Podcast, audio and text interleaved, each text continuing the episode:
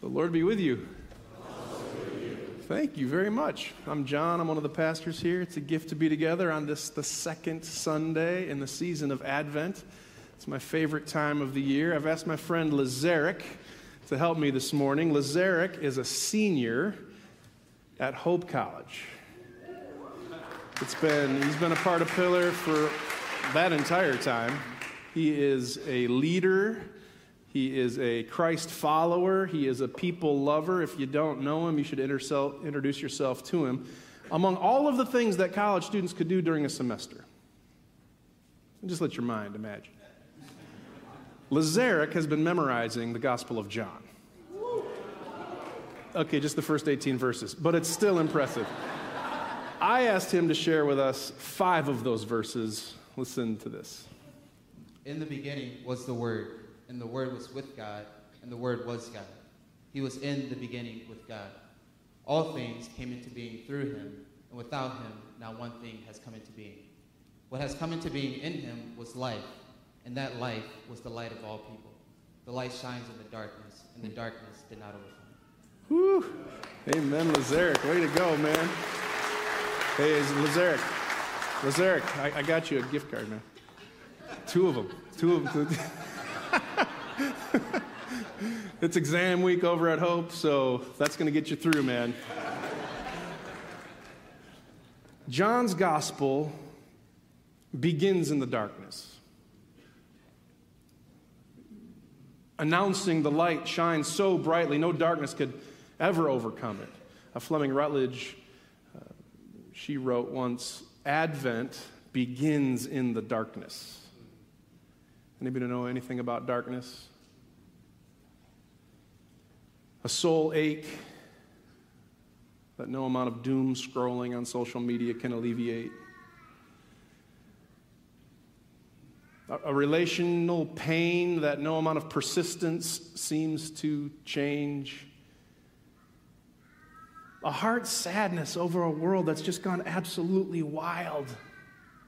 Does anybody know anything about the darkness. Ruth Haley Barton, in a book titled Strengthening the Soul of Your Leadership, I think she says something like this Only those who have confronted their darkness can be trusted to lead others toward the light. We're calling this Advent season Walking in Darkness, Looking for Light. Our companion is the Gospel of Mark. Actually, I had Lazarick recite from John, we're actually walking through the Gospel of Mark, whose Gospel begins the beginning of the good news of Jesus Christ, the Son of God, as it is written in the prophet Isaiah. Mark launches his incarnation claim with Isaiah. Mark announces his gospel campaign with Isaiah. Isaiah, who says, Look, the virgin shall conceive.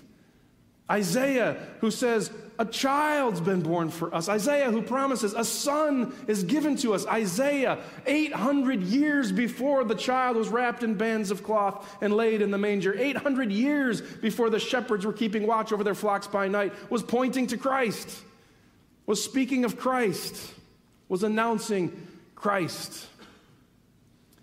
I want you to listen with me to some of Isaiah's dream fulfilled in Jesus Christ.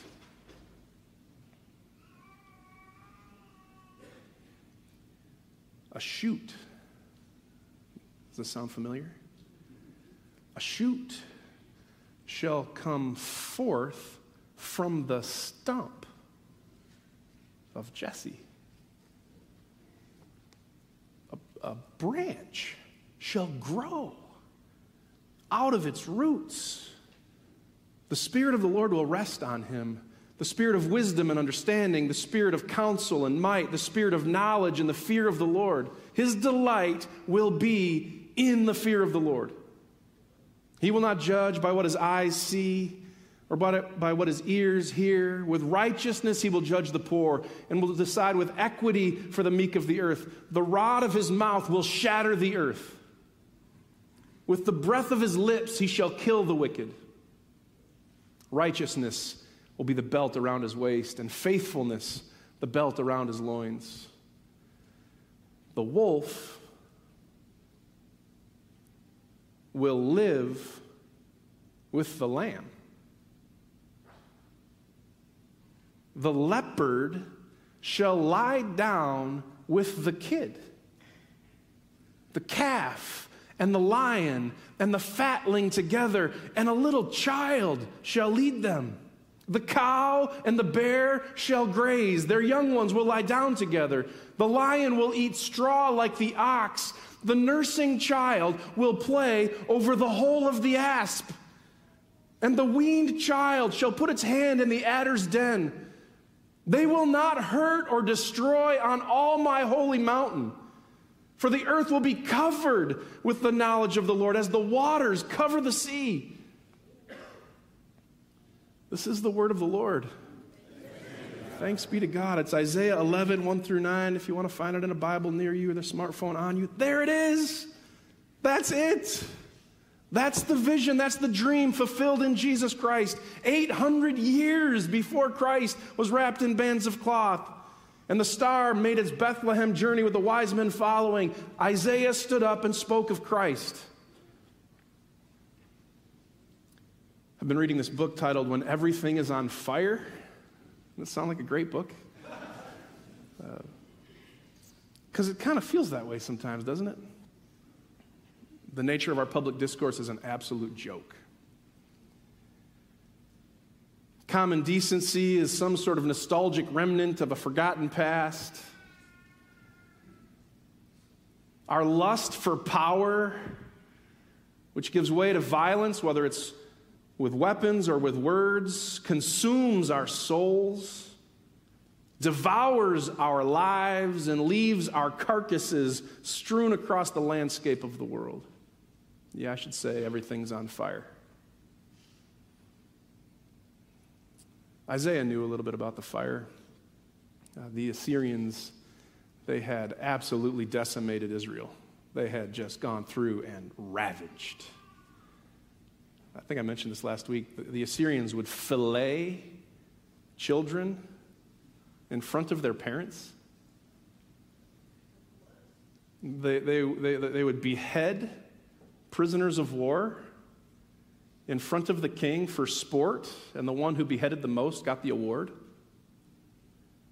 They would, they would light the fields and the forest full of trees on fire so that there was no possible future of hope. No way life can exist here. And Isaiah, Isaiah stands up against the raging, burning fire of the Assyrians and says, A shoot shall come forth from the stump of Jesse, a branch shall grow out of its roots. Uh, here's a picture of a. I Googled that. That's not like. A shoot shall come forth from the stump of Jesse. A branch. Here's a branch. Amidst the devastation and the de- decimation, Isaiah stands up and starts pointing to a different day, a better day, one fulfilled in Jesus Christ. Uh, Isaiah plays with a bunch of images that I thought it'd be fun to mess around with with you. It's Isaiah 11, uh, verse 8. Listen to this. The nursing child shall play over the hole of the asp, and the weaned child shall put its hand in the adder's den. To be totally honest, I had no idea what an asp was. I'm enunciating very carefully. Nor was I much sure about an adder. I, because we spent about 10 years out west, I kind of thought that adder was the Canadian way to spell otter, which totally ruins the image. Uh, this, is a, this is an asp. I try to get the slides to Trish by like Wednesday or Thursday so she has time to put them up on the screen by Sunday. I was sitting like 10 feet from her, but I emailed her anyway. And when she opened the email, she said, Oh, snakes. The nursing child will play over the hole of the asp. This is a picture of an adder.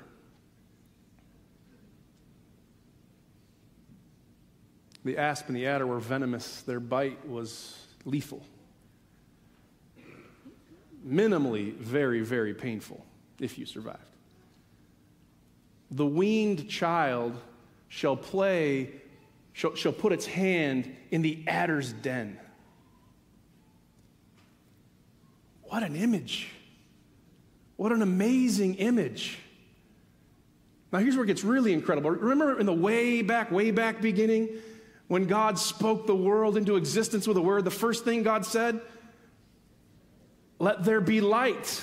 Advent begins in the dark. Let there be light. And God saw everything that He had made, and God was like, It's amazing.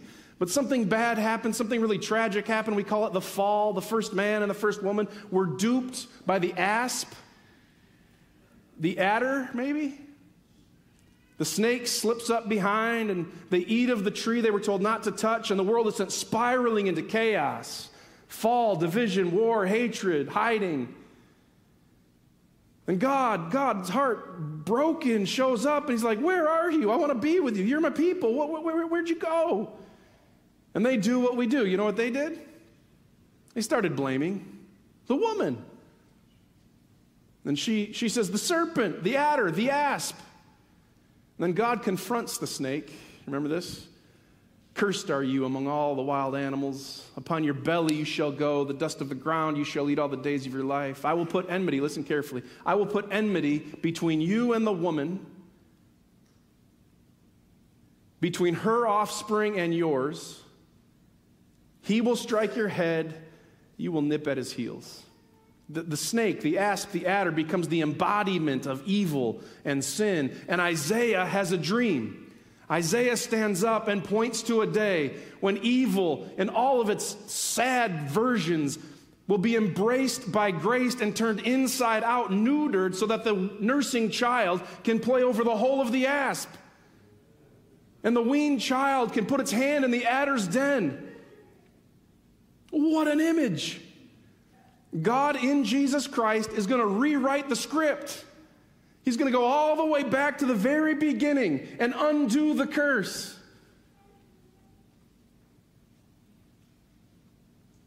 Oh, what's that great line from, I think it's C.S. Lewis? Uh,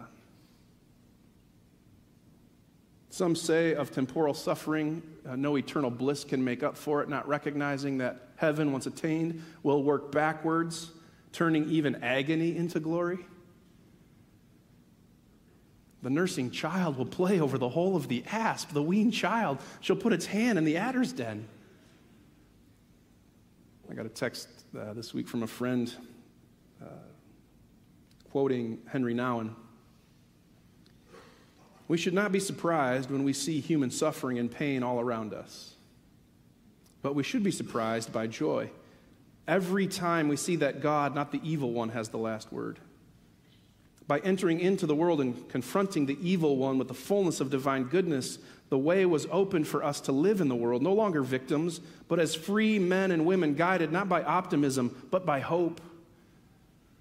The nursing child shall play over the hole of the asp, and the weaned child shall put its hand in the adder's den. Amen? Here's another image for you. This is verse 6. The wolf shall live with the lamb. The leopard shall lie down with the kid, the calf and the lion and the fatling together. Those don't go together. They don't play together. I was trying, I thought I had heard of some story where like a lion somewhere around the world was like living in, in harmony with like a bunny or something like that. So I Googled it trying to find it, you know, lion with lamb type images, and I got some. None of them were nice. Have you seen National Geographic? Lions devouring zebras and elephants and goats. That's what happens. Predators devouring their prey. That's what happens. The instinct, the base instinct for survival, overtakes and overwhelms, and we just destroy each other. Isaiah has a dream. The wolf will live with the lamb, the leopard will lie down with the kid, the calf and the lion and the fatling together. As I was Googling, I was reminded of a painting uh, that has hung in our home for about 22 years. I know that because we've been married for 22 years, uh, by Joel Schoontanis. Uh, when our kids were real little, we'd hold them and we'd carry them up as they were learning to speak. We'd carry them over to that painting. You know, you're trying to do anything you can to keep your kids compliant. And when they were starting to talk, they'd say, Lying down Lammy?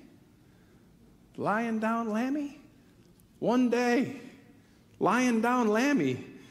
One day the lion will lie down with the lamb and there'll be peace on earth. One, and this is not, Isaiah's not offering a pipe dream, a fairy tale. It's an invitation, it's a mandate. Get in on it. He pushes the metaphor. He says, They will not hurt or destroy on all my holy mountain. We're not going to hurt each other anymore. We're not going to hurt each other anymore. We're not going to hurt each other anymore. The bitterness that stirs right here will give way to grace, and the anger that runs around in your soul will give way to mercy. And the sadness that hovers in your heart will be embraced by a love you cannot comprehend. We're not going to hurt each other anymore. We're going to set aside the resentment, and we're going to put aside the bitterness, and we're going to delete the post. We're not going to hurt each other anymore. We're going to be consumed by the glory of God. We're going to be intoxicated with the knowledge of God. God's going to be so close, so present. You won't have time or energy to think of anything wrong or hard or evil or bad. You're going to be consumed by the glory of God. You're going to want to love and serve and give and be generous. The knowledge of the Lord will cover the earth as the waters cover the sea. That's all they'll be. So get in on it. You know? It's not a pipe dream, it's a mandate. Wait, isn't it Jesus who says, Blessed are the peacemakers? Isn't he the one who said, If someone strikes you on the right cheek, turn to them the other also? Isn't he the one who said, Love your enemy and pray for those who persecute you? This is not a fairy tale, it's the way of Christ.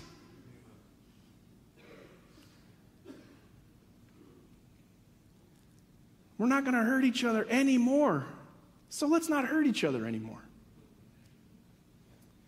And then Isaiah pushes it even farther. He says, A little child will lead them.